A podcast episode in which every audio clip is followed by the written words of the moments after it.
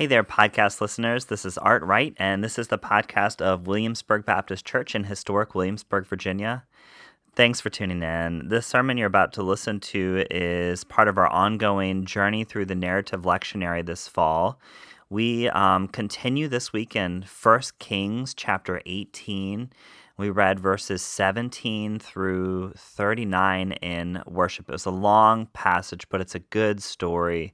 The story of um, Elijah and the prophets of um, Baal, or Baal, as I pronounce it, um, as they gather at Mount Carmel to have sort of a contest to prove whose God is the one true God.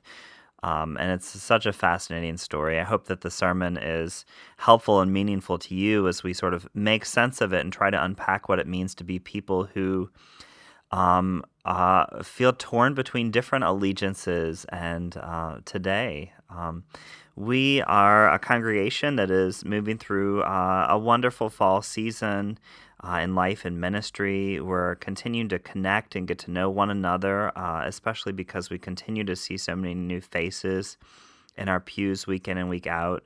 We um, do a, a, monthly potluck and we have a coffee hour once a month as well.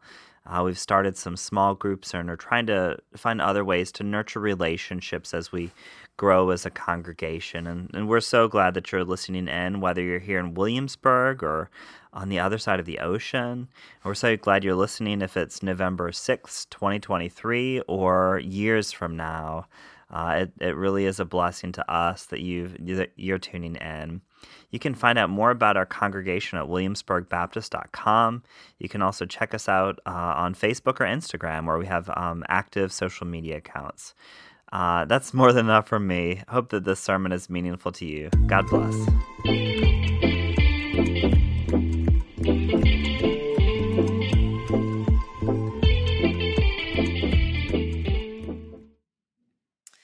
I haven't often talked about my own faith journey uh, in terms of where we are as a welcoming and affirming congregation here at Williamsburg Baptist Church. I didn't grow up in a Baptist or evangelical congregation or church, and so it was eye opening when I got to college and started hanging out with a bunch of Baptists and hearing about this whole other side of Christianity that I'd never had access to. They were using phrases and words that I'd literally never heard of, like the rapture and substitutionary atonement. And by, the t- and by that time, I had not really processed much at all related to sexuality and faith. And so I was going to some Baptist churches with friends, and what I would hear there was very much the party line, namely that God only blesses heterosexual relationships and marriage. But my experience of my friends who were out in college was very different. I say this a little bit tongue in cheek, but I just didn't get a very strong, wow, this person is going to burn in hell for all eternity vibe from any of them. And so I found myself struggling with the dominant theological position about sexuality and faith. And I graduated from college and went to grad school wrestling with some very specific questions. What does the Bible say exactly about sexuality and marriage and inclusion? And I read a lot articles and books, anything I could get my hands on. I learned Greek and Hebrew and learned all about historical and cultural contexts of the Bible. And so I began to understand some of the translational and interpretive issues that poke holes in some of the, the dominant theological position about sexuality. And as strange as it might seem, I kept reading about this one guy named Jesus who time and time again would welcome people who had been marginalized in his society. He seemed to want to hang out with women and tax collectors and Samaritans and sinners more than just about anybody else. And so I found myself landing in a theological position of acceptance and inclusion. And that's a long, that's a short story. If you want to hear the long story, take me out for coffee sometime. But my hunch is that in many regards, my story is not that different from many of your stories, and maybe not that different from this church's experience as a whole. As we have shifted from what is the dominant theological understanding, we no longer find ourselves at the center of popular religion and popular Christianity. And in many ways, we find ourselves on the margins of our faith, serving as a countercultural voice, witnessing to a God who loves and welcomes all. And to me, that sounds an awful lot like following Jesus. But it's worth acknowledging out loud, I think, that sometimes it's a hard position to be in when you feel like you're the only one. It takes an awful lot of courage. We have taken a baby step through the biblical narrative from last week to this week. Last week we met Rehoboam and Jeroboam, and I don't know where Nancy is, but I'm still struggling to keep straight who is who. Uh, but remember, Rehoboam became the ruler of the southern kingdom, and then Jeroboam takes charge of the northern kingdom of Israel. And as time is apt to, do, time passes and kings come and kings go, and eventually Ahab becomes king of the northern kingdom of Israel. But if you remember from last week, things have gone off the rail. In spite of the whole, thou shalt have no other gods before me commandment, idolatry is still trending. And so instead of worshiping the one true God of Israel, Ahab and his wife Jezebel worship the more popular God of the time, uh, Baal, or Baal sometimes is how we pronounce it in church. Baal is the Canaanite storm god. And that's significant because what do storm gods do? They send rain, right? But by 1 Kings chapter 17, a drought has hit Israel. And so along comes this prophet from the northern kingdom named Elijah, and he basically says, I serve the Lord, and until I say so, you're not getting a drop of rain. And then by the time we get to today's chapter that Leah and Sarah read, the drought has caused a famine. And so King Ahab goes to Elijah, and that's where today's story picks up. Ahab approaches Elijah and says, Hey, you're the guy that's causing so much trouble in Israel. And Elijah says, Look, bud, I'm not the one causing all the problems. That's on you. You ditched the commandments and started worshiping idols. And so Elijah proposes a showdown of sorts. And I, for one, think it's a fascinating text. He says, Gather 850 of your best prophets, and let's meet at Mount Carmel, and we'll settle this once and for all. And they do. And so 850 prophets who are on the king and queen's payroll show up, uh, along with a whole bunch of other people. And here's what Elijah says He says, I'm the only one left who serves the Lord. We're going to take two bulls and prepare their meat to sacrifice to each of our gods. You'll build your altar out of wood, and I'll build mine, but don't light it yet. Instead, y'all pray to Baal, and I'll pray to the Lord, and we'll see which God answers by sending fire to consume the sacrifice. Then we'll know for sure who is the true God. And maybe surprisingly, the Israelites and their prophets respond, Great idea. And so the 850 prophets take their bull and prepare it for the sacrifice. They make a pile of wood and they don't light it. And then they start praying Great Baal, answer us. And prepare to groan. They look to the sky and there's nothing. No great Baals of fire.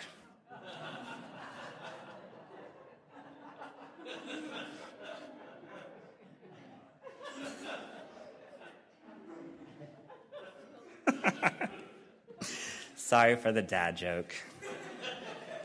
That's what you get when I realized Friday that's what I should have named my sermon. Anyway. Okay. Okay, let's try to get back on track. So I have 850 prophets. They start dancing around the altar, worshiping and praying even harder. And this is where the text gets funny. Elijah starts mocking them. He says, Why don't you just pray louder? Maybe your God is just sleeping or on vacation or believe it or not, in Hebrew, maybe he's just gone to the bathroom. I kid, this is in the Bible. The prophets of Baal do everything they can think of to get Baal's attention to no avail. It's dead quiet. It's a rather awkward no show for the Canaanite storm god. And then Elijah says, Okay, come watch this. And everyone leans in. And he takes 12 stones and builds an altar. And the 12 stones are symbolic. They're intended to rep- remind them symbolically how God called them to be a people of 12 tribes, all Jacob's children, Jacob who became known as Israel. And he places the stones one by one as if he's saying, Remember, remember who you are. Remember, remember that you're supposed to be a blessing to the world. And after the altar is assembled and the wood placed, Elijah asks the other prophets to pour jar after jar of water on the altar so as to make it hard, as hard to ignite as possible. It's soaked. And if you've ever been camping in the rain, you know there's no way Elijah's going to get this fire lit, okay? And then he prays God of Abraham, Isaac, and Israel, let it be known today that you are indeed the God in Israel and that I am your servant. Answer me so that these people will know that you are the one true God and that you can change hearts. And lo and behold, fire does indeed fall from the heavens, utterly consuming the altar and the sacrifice, evaporating the trenches the, uh, that are filled with water all around it. And sure enough, the Israelites fall on their faces and confess the God of Israel is indeed the one true God. I can't help but think it must be hard to be that minority voice. Elijah acknowledges that he's the only one on his side of the contest. It's a lonely position to be in. Meanwhile, the 850 prophets of Baal who just tell Ahab and Jezebel what they want to hear represent the dominant theological position of the time. There's, theirs is the popular Canaanite religion. They have numbers on their side and they prop up their wealthy and powerful patrons. Meanwhile, Elijah is speaking from the margins. It must take an awful lot of courage to be the only one. A bunch of us from our church went downtown to PrideCon last Sunday, and it was a wonderful afternoon. We met some folks from the Unitarian Universalist congregation there, but otherwise, we were the only church represented. But I'll be honest, we had an awful lot of fun. And maybe no surprise to Fran and others in the congregation, around 3:30 p.m. I needed an afternoon pick-me-up, so I headed downtown to Aroma's coffee shop. and so I walk into Aroma's. They practically know my name there, and I take my place at the back of this long line that's winding its way around the display case of baked goods. And seconds later, this young woman with a baby on her hip walks up to me and says, Excuse me, are you a pastor? And I tense up immediately because I know that there's one of two ways that this is going to go. But I look down uh, in the coffee shop and I'm wearing my rainbow, This Pastor Loves You t shirt. And so I know I'm not wiggling out of this. And so I say, Yes, I am a pastor. Um, and she says, Oh, well, I'm a Christian missionary, and I'm wondering if you've heard these particular verses before. And then I know for certain what's about to happen. She pulls out her phone and starts reading from 1 Corinthians chapter 6, verses 9 to 10. Do not, do not know that the unrighteous will not inherit the kingdom of God. Do not be deceived. Neither fornicators, nor idolaters, nor adulterers, nor homosexuals, nor sodomites nor thieves, nor covet, covet, nor blah, blah, blah will inherit the kingdom of God.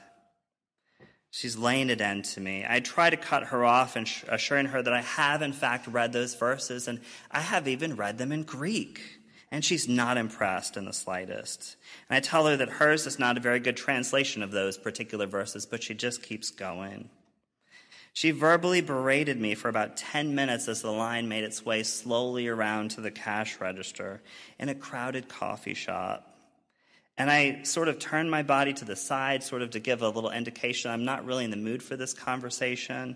I sort of stuck my hand in my, fa- my face in my hand and shook my head in disbelief. And I could have left, but I really wanted coffee.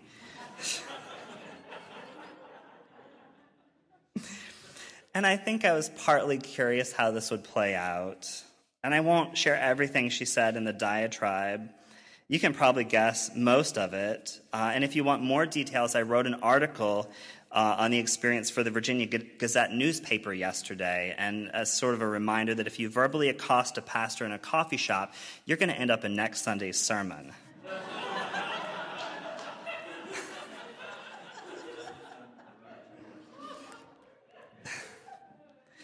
And so I said, Ma'am, it's been a long day, and I just want to get a cup of coffee and go home to see my kids.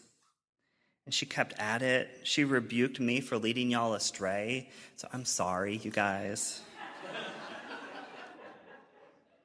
She said I had strayed from the straight and narrow path and was on the wide road that leads to damnation. And she said I had taken the easy path and capitulated to modern cultural values. And I responded, ironically, I think I'm actually in the vast minority of people who support full love and inclusion of LGBTQ persons. So perhaps I'm the one on the narrow path. After all, I'm the one being berated and harassed in a coffee shop. And she says, Show me in the Bible where it supports your perspective. She might have said, Prove it. Prove to me that your God is a God of love and not anger and wrath and hellfire. And if you give me an hour sometime, I'll be glad to show you. But in that moment, I knew that there was nothing I could say that would change her mind. And I was off the clock and honestly just wanted my cup of coffee. And so I said, Look, it's clear to me that you and I don't see eye to eye on this. And we're not going to see eye to eye on this at the end of this conversation. And so I just don't want to talk about it here. Sometimes I just wish I could call down fire from heaven. Not, not to respond in violence, but to prove that I'm right and she's wrong.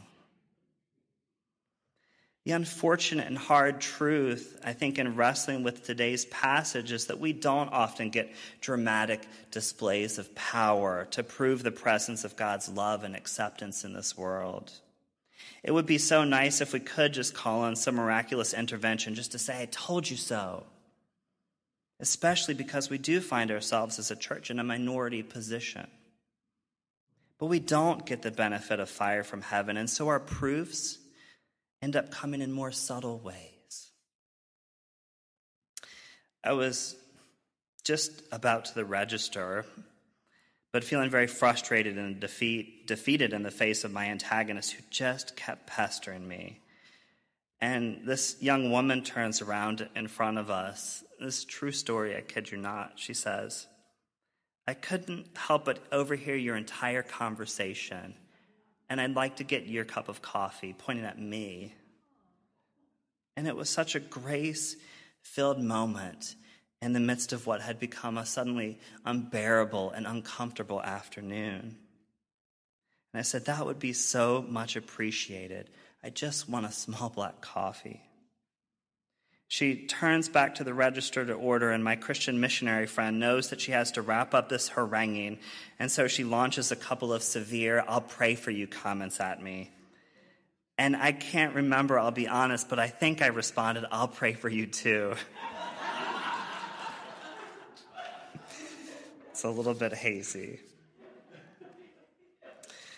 The woman in front of me hands my cup of coffee, and we chat for a few moments. And I find out she's a graduate student of all things right across the street. And I said, Look, keep shining your light. It really does make a difference. The irony is that I saw nothing loving or winsome about my Christian missionary friend as she verbally assaulted me in the coffee shop. There's nothing attractive about her message, all puffed up with pride, and nothing that made me want to believe in her God, even though it continues to be the most popular God among Christians today. And in this simple gesture and courageous act of empathy and kindness from this young graduate student, I saw the light of Christ. Just as clearly as you might see fire raining down to light an altar I have no idea if she would call herself a Christian or what her theological perspective is, but I saw light and fire shining brightly in her. I can't prove it. I'm not sure I want to, to be quite honest. But if you're paying attention, my hunch is that you'll see it too. I saw God's presence and boundless love in the graduate student. And in her quiet act of kindness, she was spreading divine light and love and goodness in this world. And maybe that's better than fire. And maybe, maybe that's what it takes to remind people who the one true God is and who we are called to be. Amen. Amen.